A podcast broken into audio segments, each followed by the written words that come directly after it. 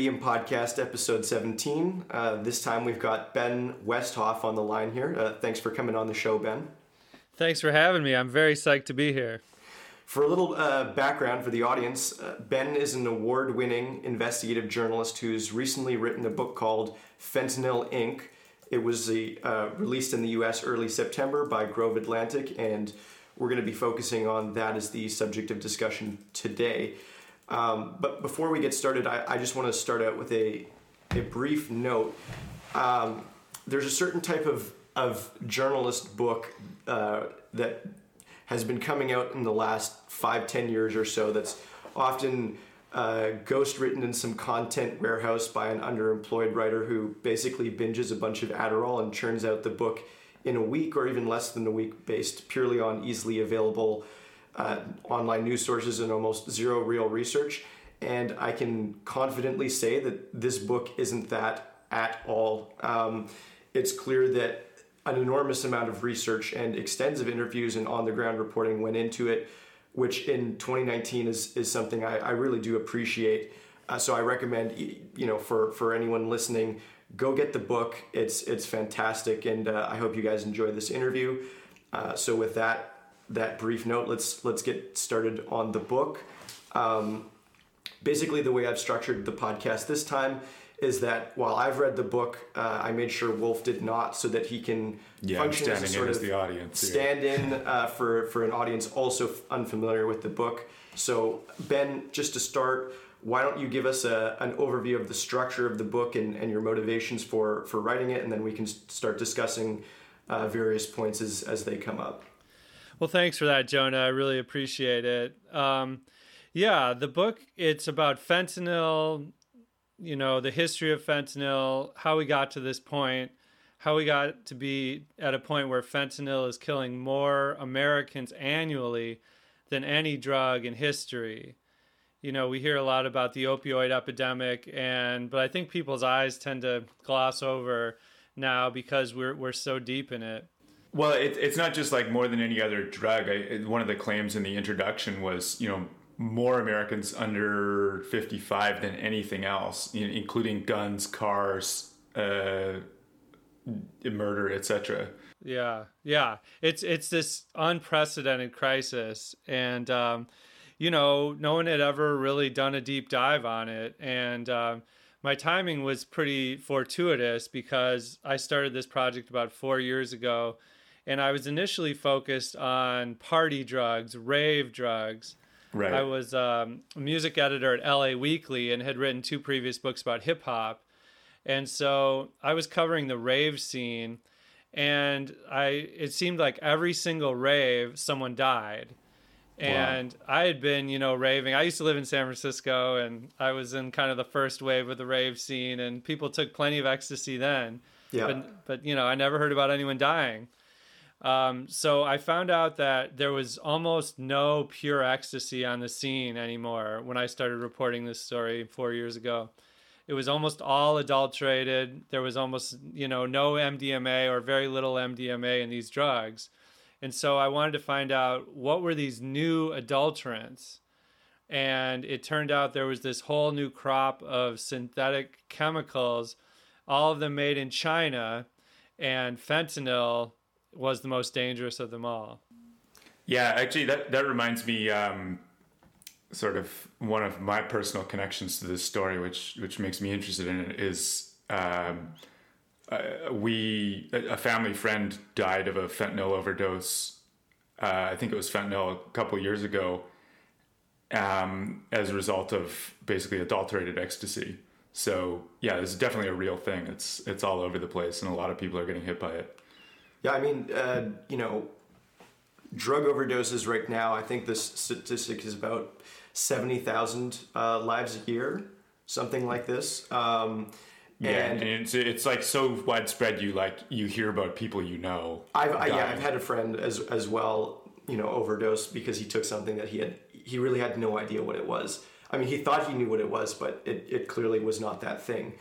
Um, you know, uh, I, I, think one interesting thing too about the statistic of, of say 70,000 lives a year, that doesn't quite capture um, how bad the addiction problem is. I think because Right, as that's you- just the people who die. that's just the people who, who, who die. As you mentioned in the book, Narcan is, is really frequently used uh, to bring people back who are just on the, the, the, the brink of death, who are crossing over, and then they get brought back, sometimes 15 times. Yeah. Yeah. Narcan is this amazing, uh, basically miracle drug that brings people back from the dead. But the the problem with with fentanyl, you know, it's 50 times stronger than heroin. And you know, you you hear about it often because people didn't mean to take it, they didn't even know they were taking it. And Right. so it's cut into heroin because it's so much more powerful and so much cheaper. It's uh, a way for drug dealers to save money. But now it's also being cut into meth, into cocaine, and it's even cut into fake prescription pills. So the singer Prince, Tom Petty, and the rapper Mac Miller all died because they took pills that they thought were like legitimate opioid pain pills, but they were actually cut with fentanyl. Oh man. and about I think about two milligrams will will kill you. And I've even heard stories of law enforcement uh, doing drug raids, and they get a little bit of fentanyl on them, so just a little bit, even uh, skin exposure, and they start feeling the effects right away, basically. Yeah, there is some misinformation about there, and, and law enforcement is spending millions to like try to counter this problem. Uh, You can't actually get it from just touching it. A lot of Oh, people interesting. think, but you can just you know like that scene in uh, what is that uh, Annie Hall where someone's passing around the cocaine and Woody Allen sneezes into it. Um, if you did the same thing with fentanyl in the air, you could definitely be poisoned by that. Huh. Okay, interesting. Anyway, so yeah, so I'm curious to to continue the story of how you got into this, um, and yeah, just where the book came from, basically. Well, the book was initially going to be about ecstasy. Right. And then when I found out there was like no real ecstasy hardly out there anymore, I was going to write about these ecstasy substitutes. But, you know, and and then they're made in China. There's these different things called synthetic cathinones, all these obscure drugs that were being packaged as ecstasy. But then I heard about fentanyl, and this I still remember the first time I heard the word. It was like three and a half years ago, and someone Right. told me, "Well, this is I mean, this is worse than all those other ones combined." And um, you know, it wasn't just myself who kind of wasn't aware of it or underestimated the problem because the DEA in their 2015 report said that fentanyl basically wasn't a problem and it wasn't going to be a problem because it was too strong people didn't want it and you know basically nothing to see here and then by That- that 2016 2015? yeah that was 2015 and then one Wow. year later it was already killing more americans than any other drug in history That's that's un- that's unbelievable. Um, so this gets into the the term you mentioned, NPS, which is an acronym that stands for novel psychoactive substance, and and so fentanyl is, is one part of it, but then there's you know the issue of, of ecstasy too, uh, and and all these other drugs, which in 2019. Uh, it's so much easier if you're mass producing them in, in places like China or Mexico. Uh, you know, it's it's easier for these and, and cheaper for these drugs not to actually be these drugs. And not only is it cheaper, in many cases, it's it's uh, easier to skirt regulations because even now, at least officially, China's starting to crack down on on uh, NPS production. Right. So, novel psychoactive substances, NPS, basically refers to any drug you haven't heard of, you know, or you haven't heard of until recent, recently. These are non traditional drugs. And so, you know, typical traditional drugs like cocaine, heroin, marijuana, these are all natural. They come from natural plants. They're almost all trafficked by Mexico you know, or places like Colombia, Afghanistan. You know, they're growing the, the opium poppies, they're mm-hmm. distributing them into the US. But these NPS, since they're all synthetic and all made in a lab, they almost all come from China. Right. And so China was not a place I knew of as a big drug producer. But in the past few years, the landscape is completely shifting. And because fentanyl is so much cheaper and so much more potent, the Mexican cartels are starting to import fentanyl and fentanyl ingredients from China, and they're sort of rapidly switching over from traditional drugs like heroin to fentanyl as fast as they can.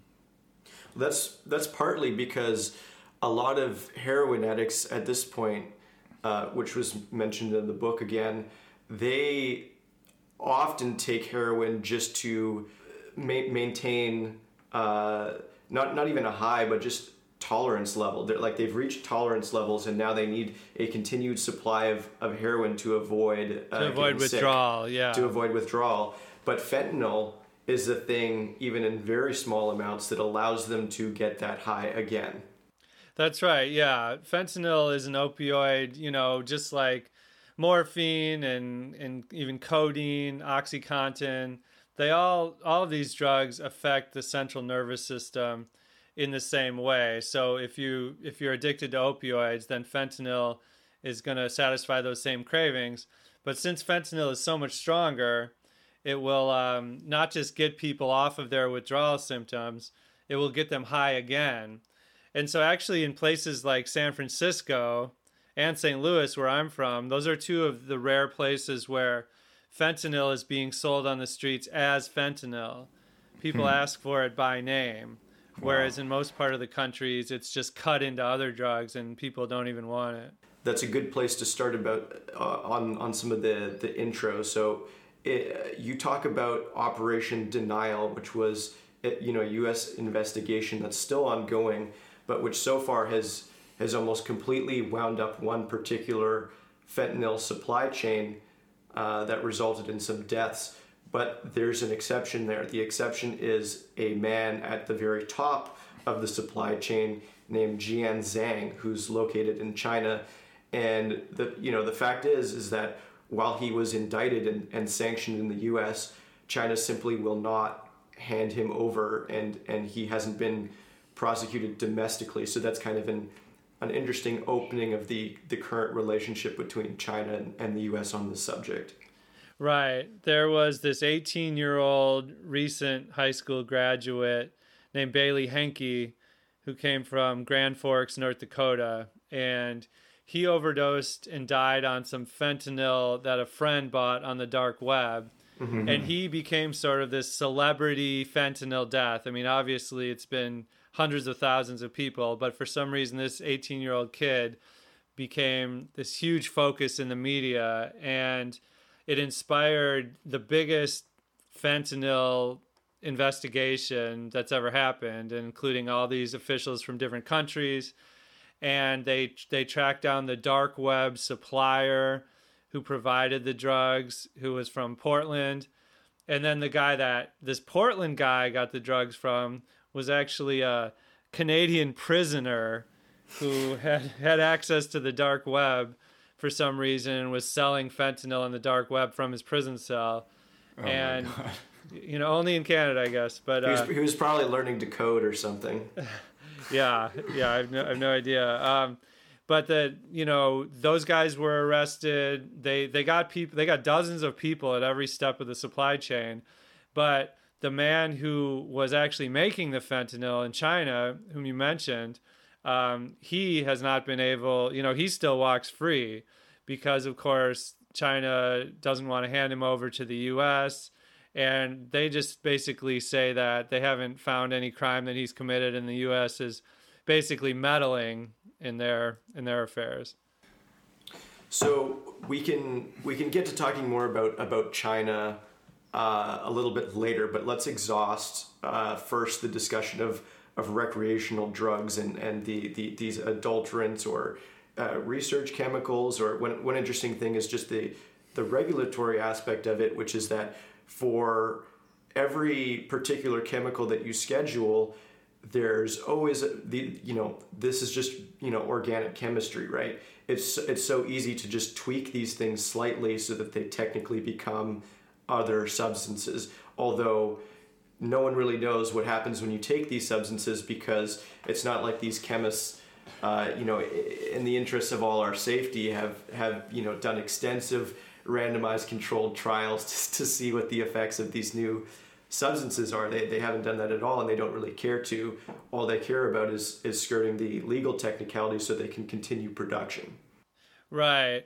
So in the 80s, they talked a lot about designer drugs, and that's basically what these are. Now we call them NPS, novel psychoactive substances. But the idea is that these are synthetic chemicals, and whenever the government bans one of them, like fentanyl, all the chemists have to do is tweak the chemical structures and now they have something that it reacts you know it has the same effects in the body more or less as say fentanyl but it's now legal so uh, just just to like clarify the theory on how this stuff works is it there's there's a receptors for a few different like neurotransmitters or something and then these things mimic those is that how it works or is it different for all of them or like what's what's the general kind of uh, mechanism by which these things are actually working. Oh man, you're gonna stump me. I mean, I, they're they're all basically um, using the same receptors in the brain. The I guess the opioid receptor is referred to as the mu receptor. Um, okay. But as for how these chemicals are all different, exactly, I don't know, and I don't think even the the scientists who are studying them or creating them know. Right. I mean, um, and yeah, and and like like Jonas said, um, there are no clinical trials on these at all. And so basically, what you have is everyone who's buying these drugs are basically human guinea pigs. Right. Yeah. So so let's like let's talk more about that whole drug scene. Like who who is getting into this stuff? Why are they getting into it? What does the whole scene look like of people trying these novel substances, or is it people who think they're buying ecstasy and they haven't like caught up to, to how things are going, or like I, I'm just curious for like an overall uh, view of the scene that that is driving this sort of uh, sociologically from the there, user's perspective. There are basically two different channels under which this is happening. And the first is sort of traditional drug dealing channels. So, starting with the Mexican cartels, they send the fentanyl up through the mm-hmm. border. It's distributed by the same regional distributors who are distributing heroin and cocaine and meth and all that. And then the users buy it on the street. So so that part is basically the same as it's always been. The mm-hmm. other channel though is through the internet and the dark web. And so the people who are buying on the dark web tend to be a whole different sort of socioeconomic group. Right. And these are people obviously with the savvy, the savvy to get on the dark web, and a lot of them are sort of you might call them drug nerds. You know, uh-huh. they're they go on these discussion forums on the internet and they they're specifically after these brand new chemicals that haven't been scheduled yet, that aren't illegal yet and so they they know uh, you know maybe they're from Belgium and they know all the the details about Belgian drug law or you know there's huge um, communities in Russia where people are into these new NPS drugs and in the US too of course and so um, China is sort of the the company the country that's making the most of them they're also made in other countries but in China you have huge labs that are dedicated specifically to staying on top of the newest drugs. So they have a window of opportunity where the drug is has become popularized on the internet, but it hasn't been banned yet.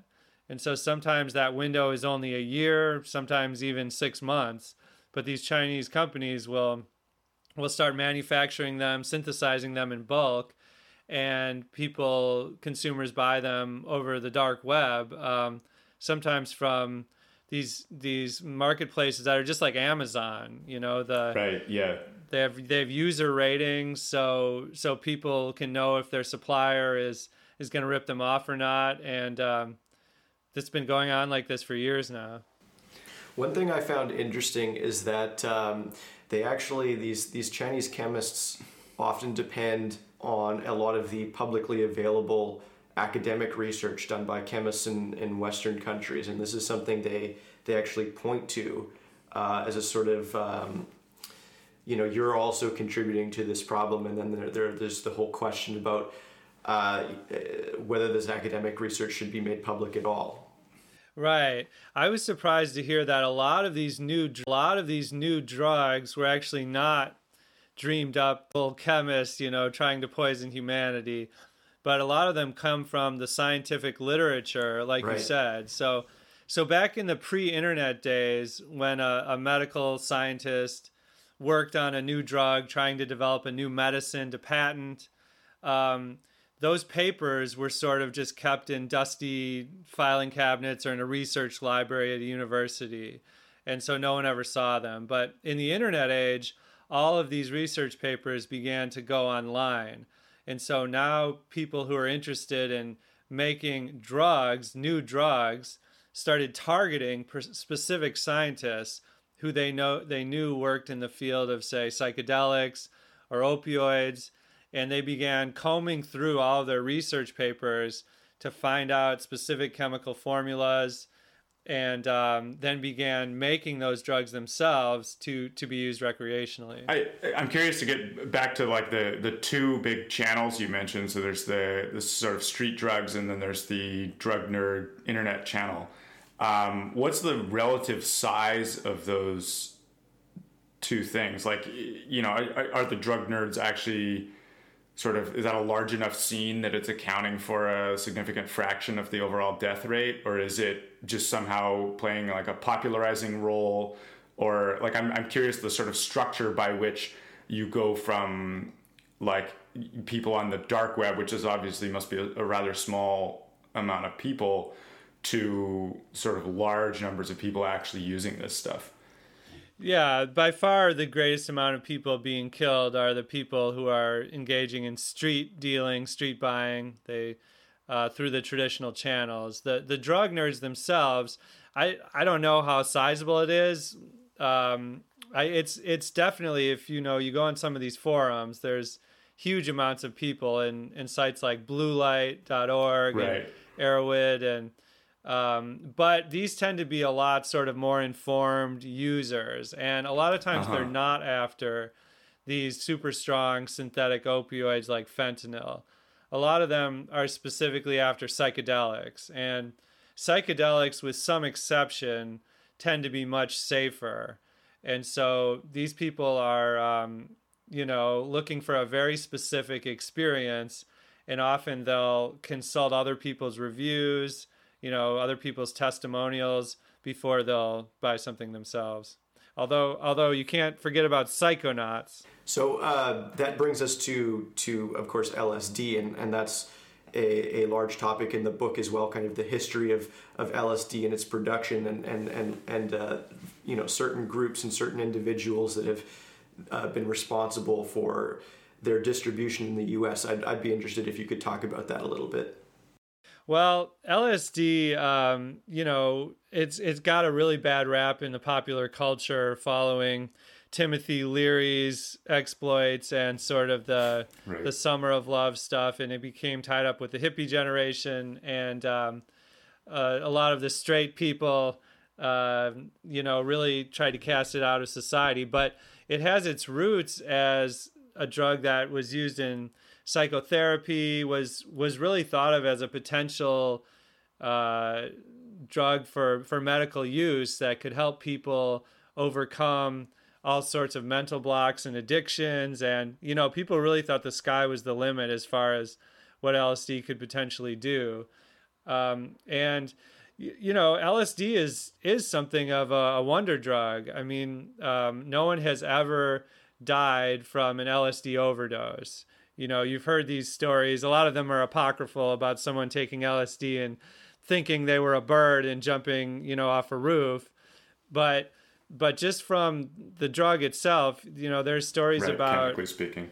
There's stories about how this one group of people, I think it was in San Francisco, um, came across some powdered coca- uh, powdered LSD that they thought was cocaine, and they sniffed it and they got like you know hundreds and hundreds of doses all at once, and uh, none of them actually died. They they all lived to tell the tale, and so you basically can't overdose on L. I mean, they were messed up, and so don't go, don't try this at home. But yeah, yeah, of course. But you know, um, LSD is like I said, you know, no one has ever overdosed and died, and so in this new era of all these designer drugs, these new NPS, there have been other types of psychedelics developed which are dangerous. And Right. so in the book, I tell the story of um, this huge LSD bust in Kansas.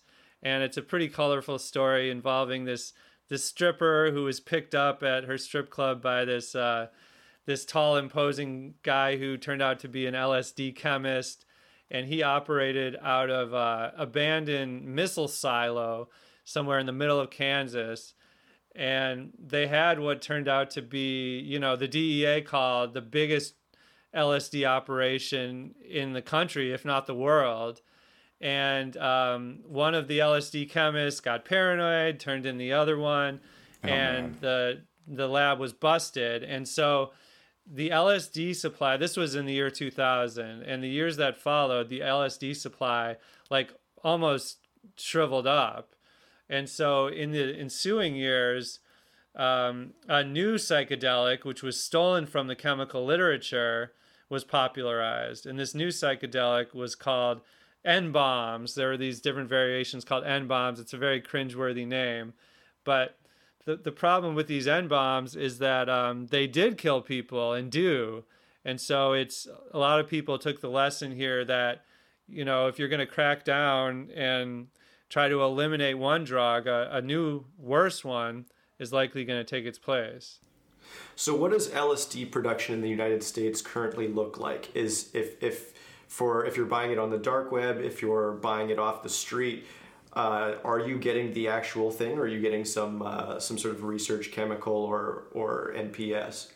I would certainly not trust that you're getting the right thing Right. because a lot of this stuff is sold as acid, you know, and and acid could mean anything, really. So, you know, I write about a kid from the suburbs of Dallas. He and his brothers wanted to have a going away party for one of the brothers and you know, they wanted to do LSD. They did all this research on LSD, determined that it was pretty safe and then they they bought what they thought was LSD, but it was this this new bad drug. So I um I certainly wouldn't trust it. The good news is there are all sorts of drug checking kits available, and I'm sure we'll talk more about those. But these are made by companies like the Bunk Police, and they it can tell you to a high degree of certainty if what you have is what you think you have.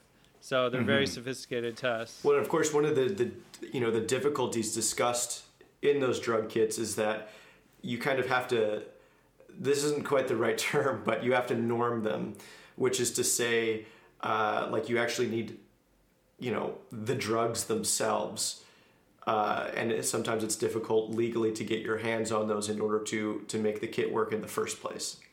Yeah, I went all the way to Slovenia with this group, the Bunk Police, to where they were developing their new drug checking kits.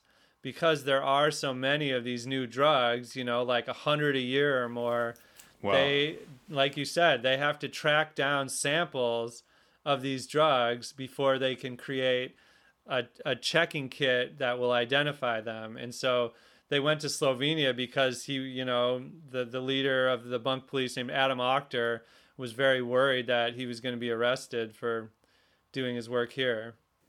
Yeah, I think uh, some of these types are, you know, they've they've been in the scene for some time, sometimes since the '90s or earlier, and now with these NPS going around, they're as, as you talk about later in the book, they're willing to, in a sense, uh, take great risks legally um, to to make sure that this sort of information and awareness gets out, or to themselves start nonprofits or other projects to whether it's you know safe injection sites or uh, test kits. Uh, you know the the example you mentioned is in Spain is also instructive.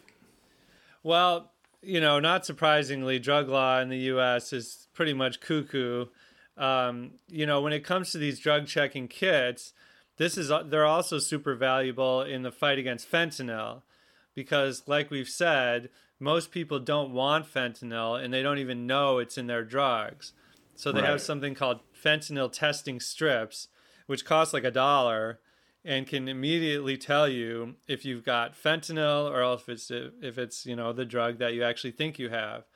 But these fentanyl testing strips and these other drug checking kits are actually illegal in places like Pennsylvania and you're not allowed to use them at raves, you're not allowed to sell them at big concerts because of this sort of obscure law known as the Rave Act, which was co-sponsored by Joe Biden, which basically says that if a promoter of a rave or a concert allows drug checking, that's tantamount to admitting that they know people are using drugs at their event. And so, you know, it scares off the promoters right. from allowing this this drug checking. Yeah, I'm sure we would all be better off if we just lied to ourselves that there weren't any drug usage going on at these events. Yeah, and that's basically what what happens now. Yeah, so th- this brings us actually to like the thing from the law enforcement's perspective. So you, you said uh, in the book you talked to you know DEA agents and police and so on. Um, I'm curious what this looks like from their perspective. Like how, what's what's holding them back? What's the kind of structure of their operations? Um, just I yeah, I'm curious to hear that perspective.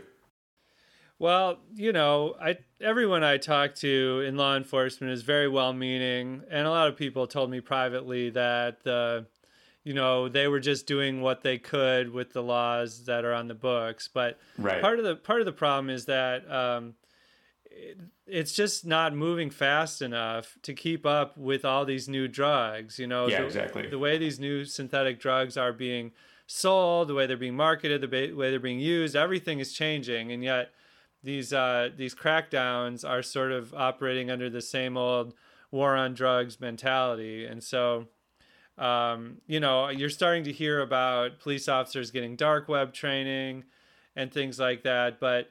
And, and there is a move towards criminal justice reform. I mean, I was I was surprised that Trump signed criminal justice reform last year. The only problem is that it specifically excludes fentanyl offenses. And so we have a situation where, you know, low level fentanyl users and dealers are being locked up all the time still, and the recidivism rate is extremely high.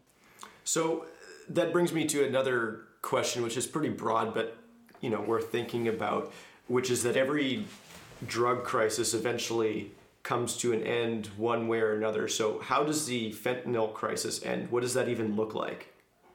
I don't know. I mean, I feel like we're in still in early stages of it. Yeah. You know, um, the opioid pill death rate is falling, and the heroin death rate is falling in the U.S., but the fentanyl death rate is still rising, and there's all this concern that th- there's a bunch of untapped markets which are still out there. So. Right. Some some cities, for example, are big like pill towns. So the the opioid abuse in places like West Virginia is focused on pills. And so, you know, despite the fact that Prince and, and others have died from tainted pills, there's still a huge untapped market there. And if drug dealers realize that it's so much more profitable to to make more of these adulterated pills, you know, it's so easy to buy these pill pressing machines you could buy them on Amazon, I believe, until not that long ago.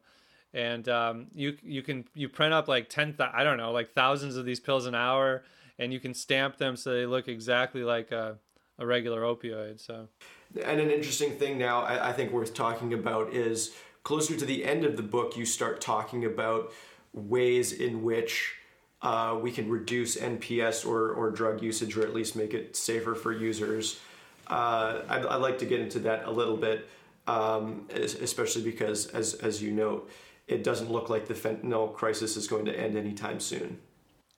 In Barcelona, I went to one of these facilities you mentioned. They're called a supervised injection facility. And what these are, it's a place where people can legally use drugs. They can shoot up heroin or fentanyl, they can smoke crack, they can do anything they want but there are doctors and nurses on site. There are clean needles. There's access to opioid blockers and other opioids that are like methadone that are designed to wean people off. And these facilities have been a huge boon to public safety in Spain by all accounts. Um, you know, they used to have this big problem with syringes in parks and all over the city. But now, um, you know, they have these lots of these supervised injection facilities, and no one has ever died at one. There's a lot of them in Canada as well, all over Europe. But in the U.S., they're illegal, and um, a lot of different cities, like uh, Philadelphia and Denver and Seattle, lots of other cities have tried to to bring these facilities in, but the federal government has made it clear that they're going to block them. One way of, of combating this was a, a, bit suggested suggested in, in the book, at least historically, which is that in the 1950s, uh, the Ch- Chinese Communist Party, uh, in using very authoritarian measures, essentially eradicated drug usage, but by the time the 1980s rolled around and, and China started opening up for, for trade again, that's when drug use started to in, increase again. Although there are a couple things here uh, that, that I guess if you believe the official statistics in China would be uh, responsible for the fact that they tend to do to, to use fewer fewer drugs, which is Chinese culture and um, a strong state response, at least domestically. Um, so I'm I'm curious how you would uh, think about balancing um, harsher law enforcement measures with sort of like safe injection site measures, since uh, at least as far as the safe injection sites are concerned, it's still you know a very heated debate. I'm not even sure actually where I fall on that issue. I I haven't been able to make up my mind on it. Well, you know, it's hard to believe the official Chinese statistics or their storyline or whatever. And uh, maybe another example would be Singapore, where they have you know harsh penalties against drugs and perhaps not as big a problem. Um, you know, I'm I'm not in favor of uh, sort of strong, harsh penalties against people for drug use, um, just mm-hmm. as a sort of philosophical belief. But I'm also very unconvinced that it does anything to stop the problem. I mean, that's what the war on drugs has been for you know the last 50 years almost since Nixon. And we haven't made a dent in it. You know we spent billions and billions and billions of dollars.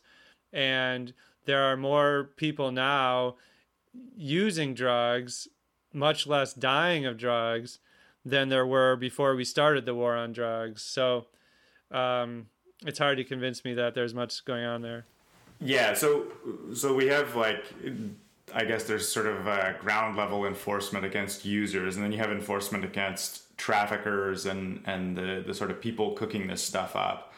Uh, and then I guess you can separate the kind of like relatively harmless drugs like LSD from the more harmful stuff like fentanyl.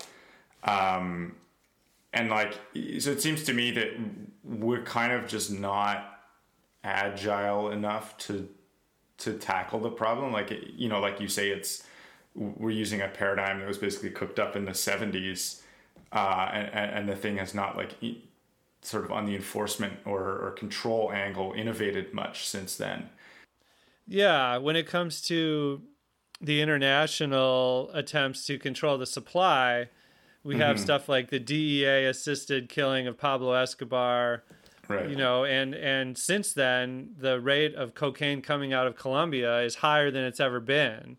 You know, and El Chapo was arrested and tried, but the drug flow from Mexico is certainly not being slowed by any capacity. So now the you know, Trump is talking a lot about China, and um, try, he's using the trade war in part to try to get China to control its industry of exporting fentanyl here. Right. And my concern is, you know, I, I went in, I went undercover and went to these Chinese drug labs. I I found out all sorts of revelations about how the Chinese government is not just failing to tamp down this industry, failing to control this industry, but the Chinese government is actually subsidizing the production and export of fentanyl through right. through the tax code and all this crazy stuff. So believe me, I know I know better than anybody that China is a really bad actor in this realm. So, so you think they like how deliberate is it from their their perspective? Like, is it just like sort of motivated negligence? It's like, oh yeah, some of our companies are hurting these Americans, or is it like there's sort of like tacit acceptance of or, or support for the idea? What, what do the actual drug companies think they're doing? What does the government think they're doing? I'm I'm curious. Like, yeah, what is it? Well, what are they I don't actually think doing over there? I don't think it came from any sort of conspiracy. I think it came out of basically this idea that China wanted to grow its chemical exports. So China has the biggest pharmaceutical industry in the world, the biggest chemical industry, but it's not as profitable as the U.S. is, and that's because it makes all these sort of generics and um, you know low-level pharmaceuticals. So there's this this nationwide Chinese plan was to kind of move the exports up the value chain, as it's called, and so they wanted to promote promote the export of expensive brand name pharmaceuticals, things like that. And so they began offering these value added tax rebates. They're called VAT rebates for exports. It's basically like a, a tax a tax rebate. And so I, I, you know, I went down the rabbit hole checking all these value-added tax rebates, and it turns out they give they give one for fentanyl, and not only that, they give they give these rebates for all these obscure analogs of fentanyl, which have never been used as medicine, which are only you know killing people. There's no reason for them to to be hmm. sold at all, and so. I, I don't believe that you know this was sort of a conspiracy. I think they were trying to grow this industry and didn't realize what kind of side effects this would have. Um, now, at the same time, But of course, now they realize, like, like they must, they must understand Yeah, what they- they're they- doing. they must now, yeah. Um, you know, and and I, I've been talking with a lot of uh, different branches of government of the U.S. government, and this this stuff in my book is so new. It just came out a few weeks ago that people haven't really had too much time to respond, but. The, the one indication from the U.S. government is that China is trying to act in good faith about this. Um, the the other thing to keep in mind is that China is not one thing. You know, right, exactly. like there are so many levels of bureaucracy and government that a lot of times I think it's the more provincial officials who are kind of turning a blind eye because they want their province or their city to generate revenue and employ people and so they might notice this and just look the other way whereas the more top level government officials maybe are genuinely trying to to change this So you have basically about three types of, of Chinese chemical companies. Number one, uh, companies that manufacture drugs that are illegal not only in Western countries but China too. Uh, the second type is is companies that, that manufacture produce NPS drugs that are illegal in the West but not in China. And then of course uh, they do these pre. The third is is those who produce uh, chemical precursors for for drugs and and steroids. And one sort of challenge here is that you know this isn't this isn't the 1970s or 80s and china's not within our hemisphere and uh, power wise china's a lot closer to a, a, a balance with the us than countries in latin america uh, we used to work with them quite closely to uh, fight cartels uh, fight production distribution it was difficult enough then um, and it's it's even more so now because the scene in China is so much more professional. It's so much more commercial and competitive. It's it's way less violent, and the U.S. has way less control and visibility there. Yeah, hundred percent. You know, China um, doesn't want to be told what to do by the U.S., and so that's why they're not extraditing these people Right. that the U.S. is, is wants to go after. At the same time, they don't want to be seen as the the drug pusher to the world, and so they they do this thing where they sometimes talk talk tough, but then they will sort of quietly agree to do some things we've asked them. But the, the craziest thing was when I, I visited um, this company based in the Chinese city of Wuhan, which is in central China. It's it's a huge city, a chemical manufacturing base, and I wanted to visit this company because I determined they were selling more fentanyl precursors than any other company in the world, and so these are like the the most important chemicals to make fentanyl. They sell them to the Mexican cartels. I talked to the salespeople on Skype, pretending to be a buyer. They basically admitted that Mexico was their number one client, and um, and I visited, and I was expecting sort of a shady underground operation, but it was based out of this hotel. Their address was on the internet. They invited customers to come. I went, and there were these vast sales floors of young, recent college graduates who were sitting at cubicles. They were selling these these fentanyl drugs uh, just online using Skype, using social media. It um, you know all of these. There were hundreds of employees there, and the CEO told me they had 700 employees total. And the ones at this this facility I went to, they lived lived there. It was it, it was operating out of an old hotel, and so they got free room and board. They got like a good health plan, free cell phone. It was basically just seen as a good job to to take right out of college. Mm-hmm. And and it was interesting to see with your interviews with them that that they a lot of them have the same sort of excuses or justifications that are very common to anyone who's involved in a morally fraught industry. Uh, you know, one of them noted that uh, I, I, think the quote is the quote is right here. I wrote it down. Yes, I know it is a bad product to person, but I still sell it, so sometimes I feel guilt. NPS is not forbidden in China, so we can sell. I sell it because I want earn money, earn a living. Yeah, you know, and um, that was actually one of the more nuanced responses I got. Right. When I talked to the CEO, he was basically like, "Well, it's legal in China, so it's fine for me to sell." Right.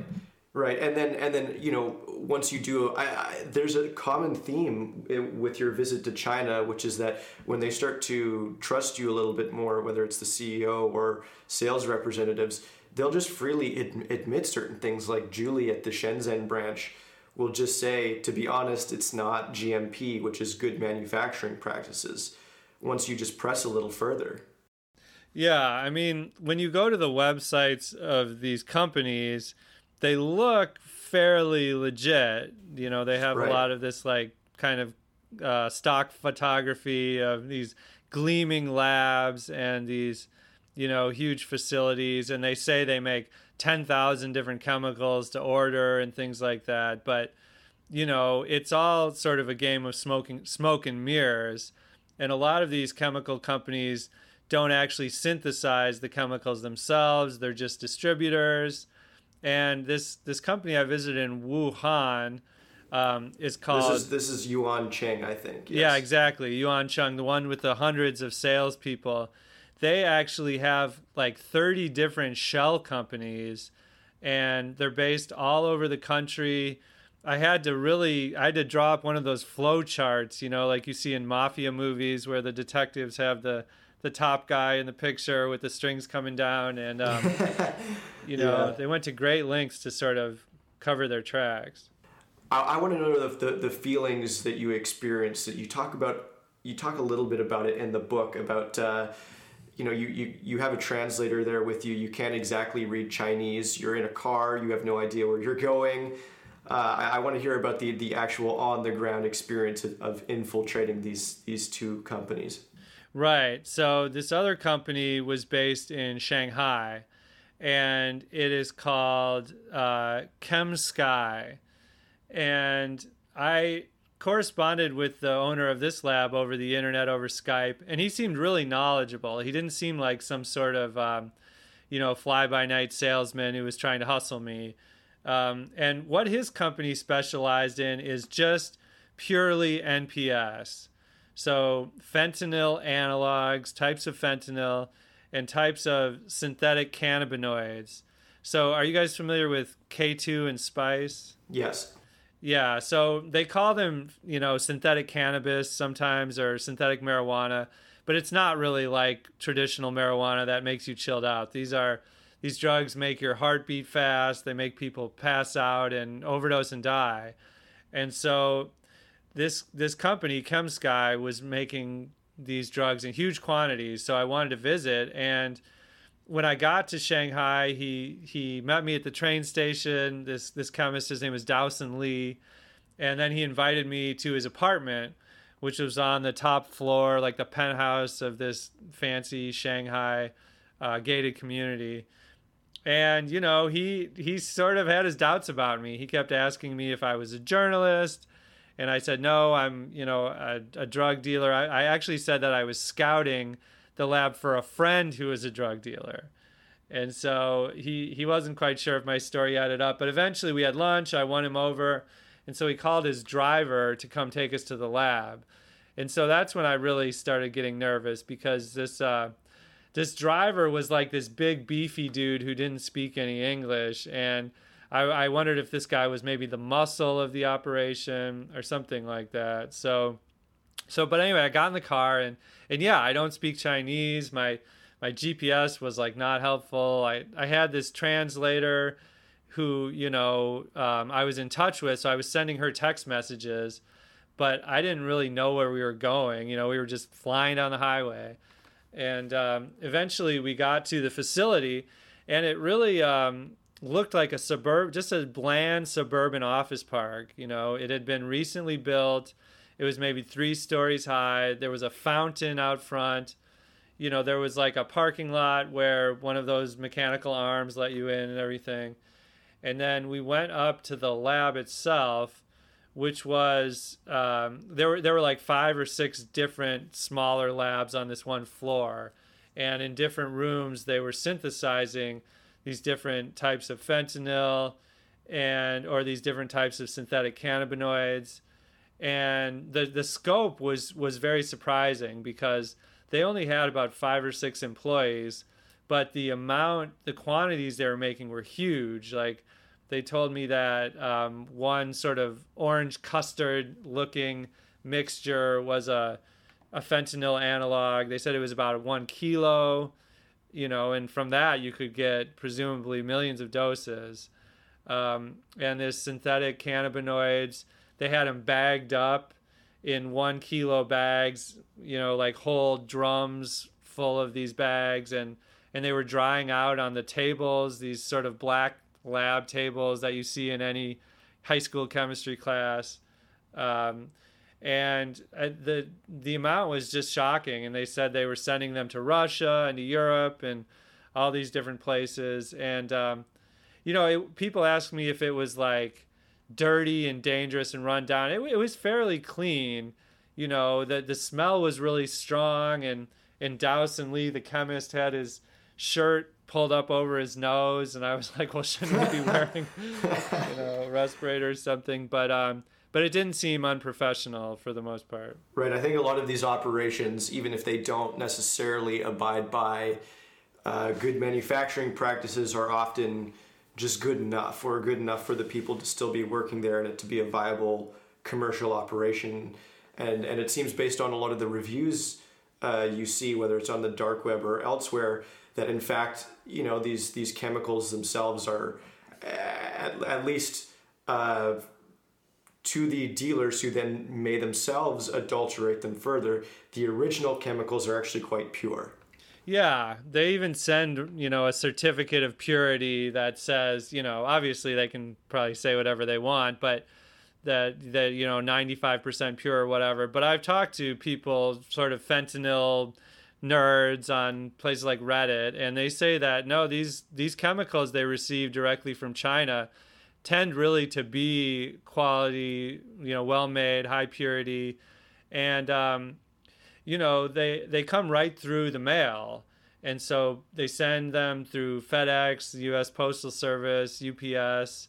It's it's kind of shocking um, that they come in this way.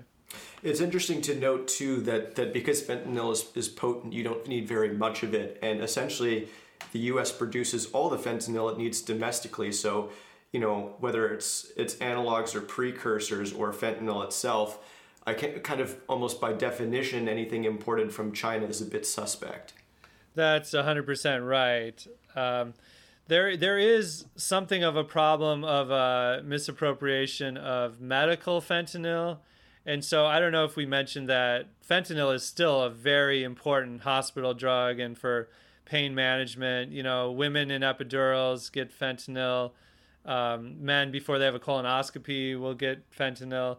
And there are a lot of reports of anesthesiologists and doctors and nurses sort of stealing fentanyl. And I even heard one report that like a huge percentage of what they think is fentanyl in hospitals has actually been replaced by saline or something like that. So so that's that's a problem, but what what we mostly hear about when we hear about people dying from fentanyl is this illicitly made fentanyl that comes from China. Right, right.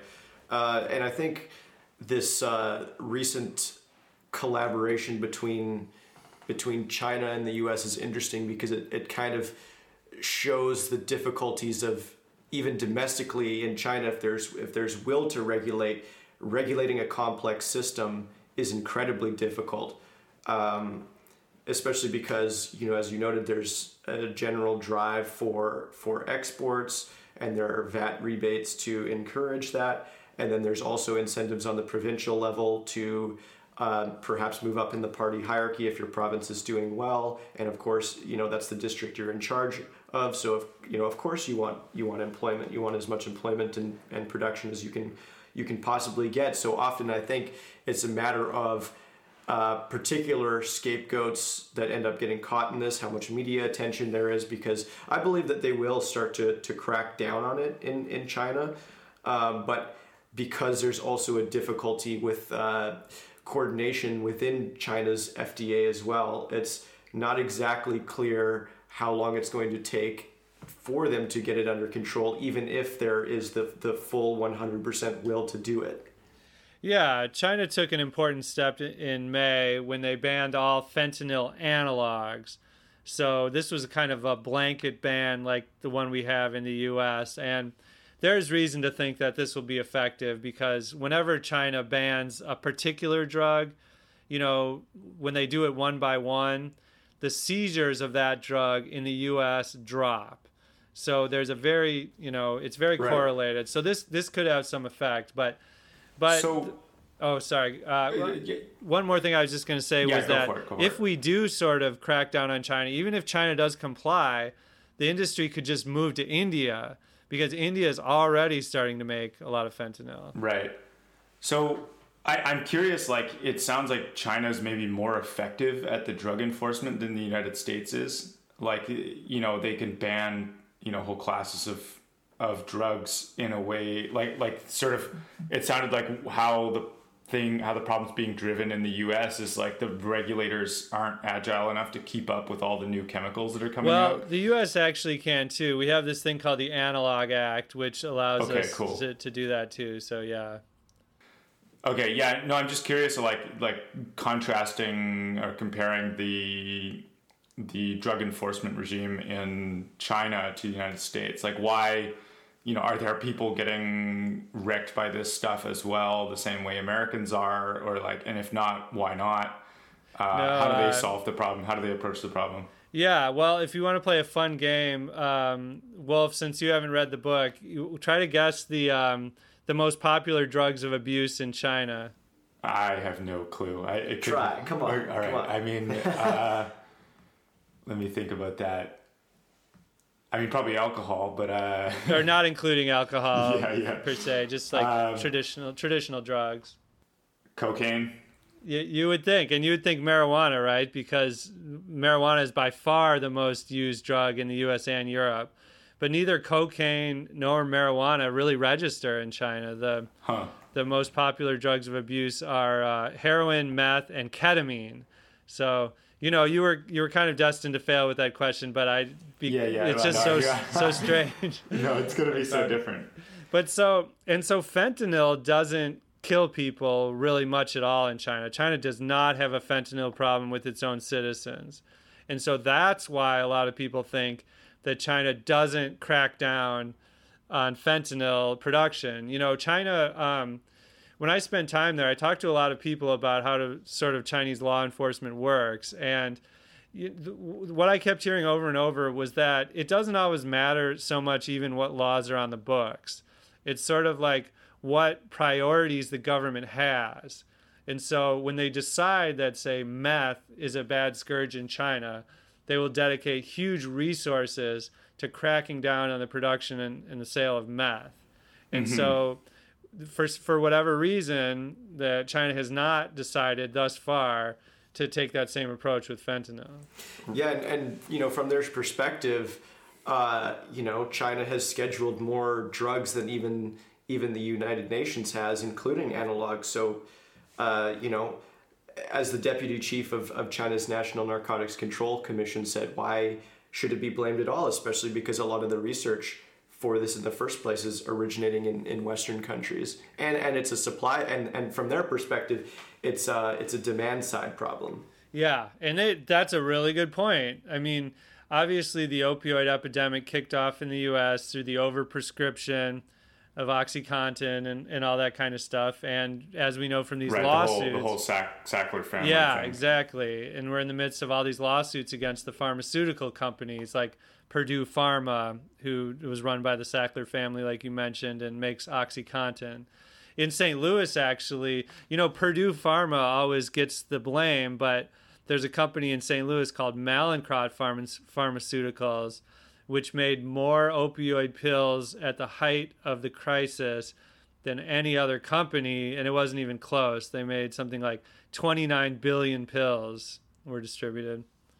Wow. Yeah, so this this brings us back. Like, I, I am curious, sort of on that demand side, like, what's the sociology of the whole problem? Like, what is it about American society, or what is it that's that's actually happening that that's causing you know so many people to be getting into abuse of this stuff like is it is it coming from the sort of overprescription of opioids is it coming from like just people in stuck in kind of like de- degenerating subcultures or or just like despair or what like how, what's actually driving the demand where's where is the new demand coming from how do people get into it people point to, you know, people who study this tend to point to two things in particular. One is something called the Jick's Porter letter. It was a, a one paragraph letter written to the New England Journal of Medicine, I believe in the 80s, um, written by a doctor and his research assistant who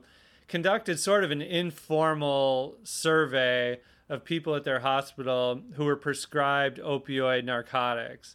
So these right. were all inpatients who received opioids, and, and by their reckoning, almost none of them became addicted. So, okay. so like I said, this was not a formal peer-reviewed study. This this was just a one paragraph letter, but this letter was sort of seized upon by all of these different interests, all these other people who are doing studies, the the pharmaceutical industry itself, and over and over and over again was cited as proof that hey we were wrong. Opioids aren't addictive you know um, and so oh pre- interesting. So it was it was treated as like an authoritative study but it was just a, an informal survey. Yeah exactly. And so previously doctors had been loath to pres- prescribe opioids especially these sort of high potency ones like oxycontin. But then right. the second sort of sea change in the culture uh, was when the there was a decision made to to start recognizing pain as what's known as the fifth vital sign, and so you know like your like your pulse rate, uh, your you know your breathing, things like that, things are that are essential to one's health, and there was a movement to to recognize pain as a vital sign, and so that you may have you know remember like this. That, like you're alive if you're experiencing pain or that you shouldn't or just be experiencing like, pain? or just like it's it's the intrinsically one of the very most important things a doctor should be aware of when caring for a patient. Oh, okay. So it's just like one of the most important factors that the doctor should be managing. Yeah, exactly. Okay. And so you may have experienced this yourself when you go to the hospital and the doctor says, "How would you characterize your pain on a scale from 1 to 10?" Right? And so I remember being asked this question, and I was like, "Uh, I don't know. like, how do you how do you answer that question?" I was like, "I don't know, a seven, an eight. And um, around this time, uh, this was in the 90s. Um, doctors began being instructed that if someone's pain level was say an eight, that meant that they should receive opioid prescription pills. And the idea was to take people's pain seriously. And it was based out of a really a humanitarian desire was not to leave people like, you know, in pain. And so combined with this new belief from this letter that opioids were not addictive, it was kind of this perfect storm and these uh, prescriptions just started going through the roof. Okay, so so they prescribed. So they got this idea that that the doctors really need to be managing pain in a more aggressive way, and then they got the idea that the opioids are are safe. You know, if you prescribe them to people, um, you know they they won't get addicted, and so that that kind of led to uh, the, the, the sort of overgrowth of prescriptions. And I, I wonder whether there might have been kind of marketing pressures in there as well. Like like you know they might be pointing to these things, but but are were there like PR firms or or sales people working for these companies who were like pushing this particular interpretation? Yeah, one hundred percent. Um, Purdue Pharma most famously did its own studies, its own internal research, and determined that OxyContin was going to have, I think it was something like thirteen percent of its users were going to suffer from addiction. Okay. And so, but they suppressed this information. Yeah. And the, the, marketing for the pill all said something like the odds are very low. You know, there's almost no chance that you'll get addicted. And um, and then also Johnson and Johnson makes something called the uh, Duragesic patch. It's a fentanyl patch that's slow release and it's for you know cancer patients and people with chronic pain and they also way downplayed the potential for addiction with the patch that's interesting because when I went in once for a, a, a rush surgery that was unplanned, let's just say, uh, they asked me the same question um, pain of 1 to 10. And in fact, I was given opioids as a result of that. And I've done a lot of uh, original research as well some years ago about opioid prescription in the Department of Veterans Affairs. And often what you find there is that, uh, yes, uh, it's certainly part of the regimen to consider levels of pain when prescribing, but one of the things you see consistently is, is that uh, these physicians uh, prefer, in many cases, or have preferred in many cases, to prescribe opioids because simply it's it's easy, like it's easier for them um, and it's easier to take care of, of, of, veterans that way. I mean, there's a sense in which you could develop a, an entirely like holistic approach to helping a veteran manage their psychology, managing their pain, but that is so much more difficult than writing a script. Um, and so you have a lot of these cases where you know a particular you know hospital is known as Candyland and uh, you know the doctor has has uh, the nickname the Candy Man because he'll write prescriptions for just about anything. Um, and so this has been going on in, in the last four or so years as as well. And and now finally they're starting to to tighten this up a little bit. But of course, once you start tightening it up, you go into the other. Uh, sometimes you fall into the other side of of uh, the problem where now things are a little bit too controlled and so when people uh, ex- do experience pain and are looking for uh, opioids for legitimate reasons, it can sometimes be difficult for them to actually obtain them. Right, that is a big problem now. And in places like Colorado, you have people who have been prescribed opioids for legitimate medical reasons for years and years, but all of a sudden their doctor tells them that they can't receive their pills anymore unless they go to a a class that recommends other types of pain relief. And you know people are literally having their p- pills taken from them. Mm-hmm. and you know it's i have mixed feelings about all this. Um, on the one hand absolutely for new patients there are plenty of alternatives that can and should be considered everything from sort of less powerful less addictive types of the pills to things like yoga and acu- acupuncture and, and things like that. On the other hand, if someone already has been receiving these pills, studies have shown that when you take them away, when you take away someone's opioids, they're very likely to turn to street heroin. Right. That, that, happens a lot. Right, because they actually they actually do end up addicted to it.